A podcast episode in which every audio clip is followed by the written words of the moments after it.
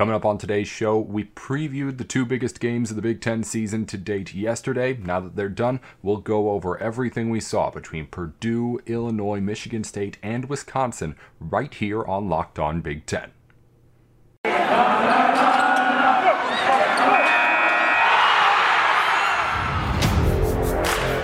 You are Locked On Big Ten, your daily podcast on the Big Ten Conference, part of the Locked On Podcast Network.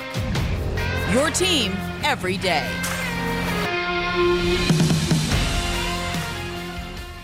Hey there, welcome into Locked On Big Ten. I'm your host, Nate Dickinson. Thanks for making Locked On Big Ten your first listen every weekday. As always, we got you covered with everything that you need to know from around the day in the Big Ten. Coming up on today's show, the two biggest games, arguably, of the Big Ten season so far took place on the same date. Number one against number two in the conference, and two more ranked teams going at it too. We'll go over all of it here on our program. Let's start by going over all of the scores from the Big Ten yesterday.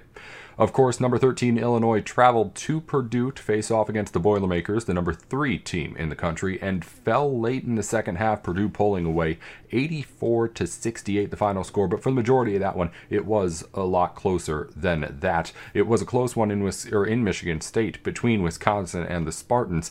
Wisconsin ends up coming out on top on the road. Final score 70 to 62. Again, we're going to go a lot more in depth about those two games coming up on the program today. Uh, another game that I'm going to have to talk about at some point, I think we might have to push it to tomorrow, is Northwestern upsetting Indiana. Final score 59 to 51. I mean, the score tells you it was an offensive struggle on both sides. We'll, of course, talk a little bit more about, uh, I don't know if it'll be that game in particular, but more what that game means for the Hoosiers because, I mean, they're nearing in on the top 25 right now. That's not an expected loss.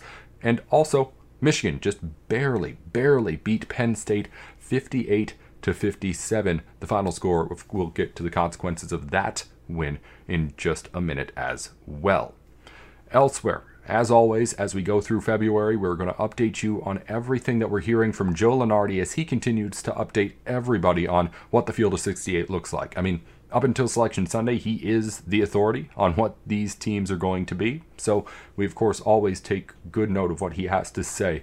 Uh, again, not a whole lot of changes as far as teams going in and out in the tournament in the Big Ten this year. It's seven solidly in, seven solidly out, at least for now. Michigan State had been knocking on that door. But that's one of the changes in the newest update from Lunardi after Michigan did win, but only by one against Penn State.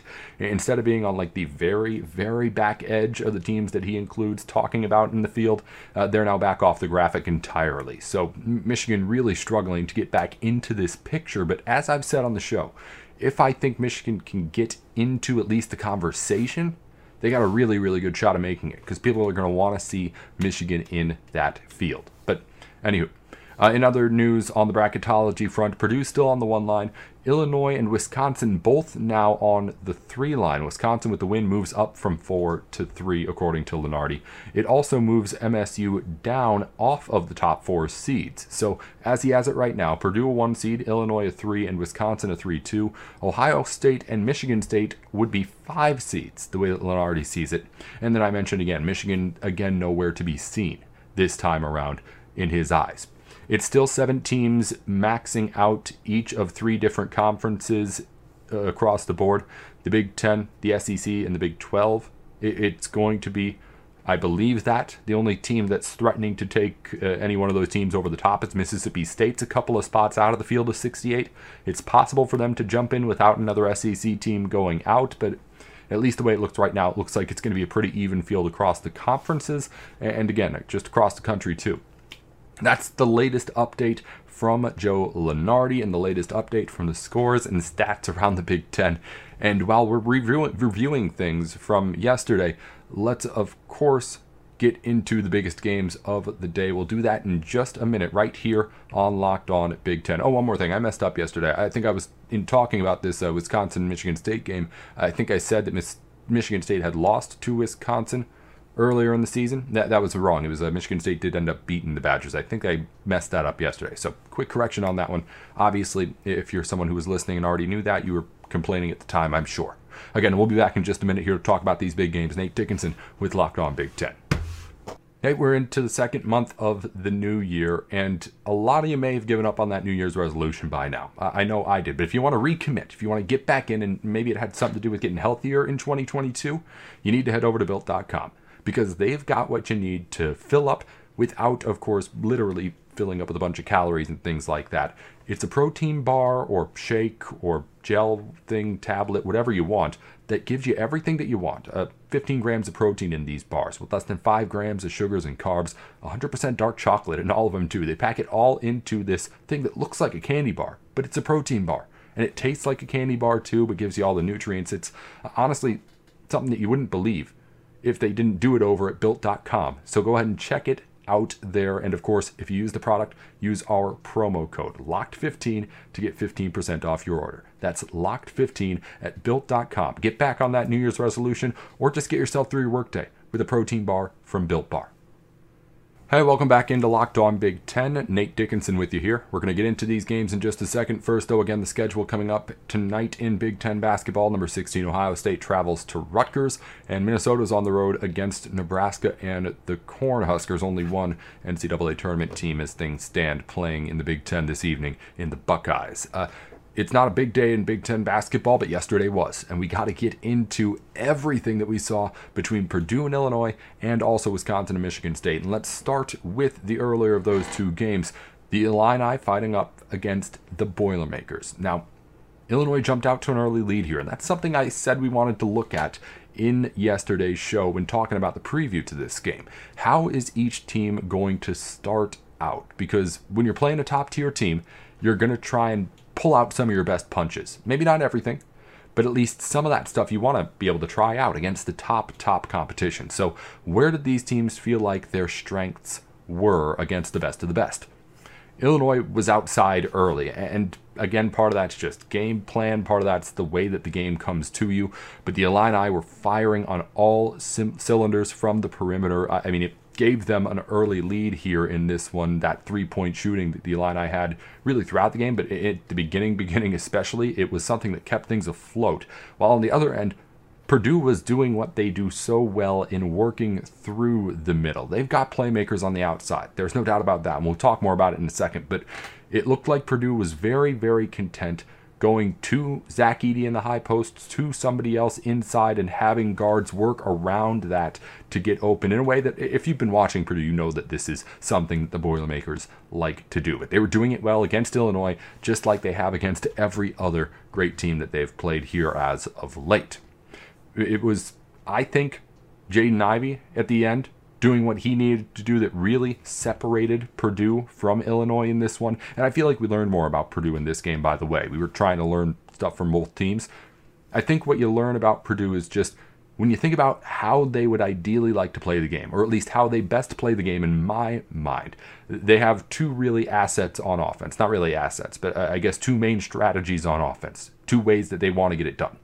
They want to do what they have been doing in the half court, in getting it inside to Edey or Trevion Williams to do whatever he wants or, or anything else, and then letting the playmakers make plays off the ball just as much as they're making it on.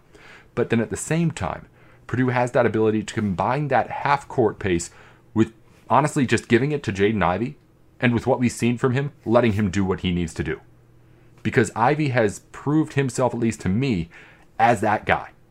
He can create the shot. He can create the shot for other people. I, I, noted that as well. He did a really good job early when he wasn't scoring much about passing the ball off and being a bit of a decoy to get Purdue Boilermaker player shots. And again, that's an advantage of just having the talent that Purdue does. But when you combine that half court ability of Purdue, being able to slow it down and work a fundamental offense with the improvis- Im- improvisation, Oh, okay, I can't say that word apparently, with the improv skills of a guy like Jaden Ivey to be able to read the floor on a transition and go in for a fast break or play the numbers or pull things out and go into that half court if he feels he needs to. The combination of that kind of structure with the other kind of playmaking that a guy like Ivey brings is really what I think makes Purdue special and what can get Purdue over the top because great teams in college basketball all the time have players like Jaden Ivey who can do that. Not every great team works this ball inside and in a half court set with those kind of players in a way that Purdue and Matt Painter has. So, if you have that kind of a foundation, stability, of being able to go to Edey or whoever else to get consistency when, again, at the beginning of this game, Jaden Ivey wasn't scoring that much, and Ivey is able to recognize and feed off to other players when he's not having the game flow go his way. Uh, that's elite. It's elite college basketball. And Purdue has been showing time after time in this recent stretch that they have all of the pieces to do it, and they're starting to put them together. That's the end of it. Illinois is a really good basketball team, and it hung with Purdue for a while there. But at the end, it just looked like the Illini were not matched up well enough. That Purdue was just a little bit too good. And they had it put together now in a way where I think they're ready to beat anybody, or at least close to it. There's always things you can work on, but right now, the, the skills and abilities that Purdue have two dimensionally on offense, as well as obviously what they're able to do on the other side of the ball, too, I think it's, I don't, I, if it can be beat in college basketball, or if it could be matched, I should say, I don't think it can be beat, at least uh, on paper. Of course, anyone's going to be able to lose any time. While I learned a lot about Purdue in that first game, I feel like in the Illinois or in the Michigan State Wisconsin game, we learned a little bit more about the Spartans. And I said this going into the game too. I wanted to know how does Sparty stack up against the Stars because while Michigan State, again, I messed it up yesterday, did beat Wisconsin that first time out, it has not had the star power to go up against, really. It played Illinois once without Kofi Cockburn, and when it played Wisconsin last time, it got the win, but Johnny Davis did his thing. He did it again yesterday, and we'll talk more about why Wisconsin got the best of Michigan State this time around in just a second. BetOnline is the place to go for all of your online sports betting needs this year. It's betonline.net with a new website that the people love and all sorts of new news, podcasts, of course, ways for you to bet out there on the site Of course, the big game's coming up in a couple of weeks. You're going to have to get your money in on that. But baseball season's right around the corner. Basketball and hockey are still in full swing. So if you need to make sure that you're at the best place to make sure you're taking full advantage of all your smart picks, head on over to betonline.net. It's betonline.net, your place to go for all of your online sportsbook needs. Hey, welcome back into Locked On Big Ten. Before we dive into things to end the show, a reminder it's Super Week brought to you by Get Upside here on Locked On. And there's no better place to get coverage of the big game than at the Locked On NFL podcast. Locked On Bengals and Locked On Rams are in LA live on Radio Row covering the big game. And you're going to want to, of course, stay tuned to everything that they've got going on.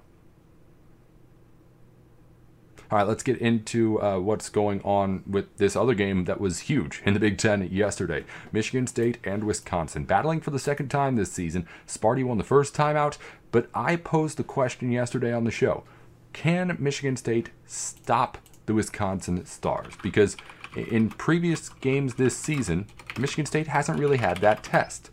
So when I'm looking at what the Spartans are doing here, I mentioned it before we went to break. They had played two real games against teams that even had some of these uh, Player of the Year candidate stars that are really headlining the Big Ten right now. In an Illinois matchup, Kofi Cockburn didn't even play. Michigan State lost that game. But then against Wisconsin, Michigan State wins, but does give up those 25 points to Johnny Davis. Brad Davison has 22. I've gone over this before. And they end up winning, but I'm still having that same kind of question. For a team that doesn't have the star, how are you able to contain the other team star? Because at some point, your offense can be great, but there's going to be a point where that guy starts to take over, right? Unless you have a really good defense or someone to match, you're going to go down on a night where the best of the best have a best of the best kind of night. That's just kind of the way basketball works more than any other sport. So, what is it that Michigan State was able to do this time? It was a loss this time against these stars. Well, once again, Johnny Davis comes out and scores 25 points. He was really good, two for four from three, six of seven from inside the arc for a total line of eight of 11 from the field. Wisconsin, by the way, the final score is 70 to 62. I didn't even mention that. It was close throughout. Michigan State put together a comeback in the middle of the second half that had you being like, all right, yes, this team, as always, as we knew, can play with anybody. But then things got close at the end of the game, and this is what I'm talking about. Michigan State doesn't have that closer. It doesn't have that guy. The Spartans have plenty of players who, again, I've said it before, can do it, but not that guy who's like a Johnny Davis who you know is going to do it every single time. Michigan State has players who again can get the job done. But uh, for Johnny Davis, he does it, and this is what he does. Like we saw Michigan State players make plays in that uh, second half comeback, that stretch there where the Spartans were getting it close within three, I think, where players were making really good plays for the Spartans, and you're sitting there watching the game and you're like, man, that guy, that was a good play. But then you go on the other end and you see Johnny Davis make his plays and do what he does, and it, it's honestly probably more just me and my opinions, but I see Johnny Davis do it and I think, oh, that's what that guy does. Like he didn't make a good shot, he makes good shots. When Michigan State does it, it feels like it's an individual instance, right? But when Johnny Davis does it, you can just kind of see this is more natural for him. He's going to be able to do this in and out more easily and more consistently than anybody on that Michigan State team. That's what I'm talking about. In the time where you have to work the probabilities in this sport, winning five games in a row is not easy.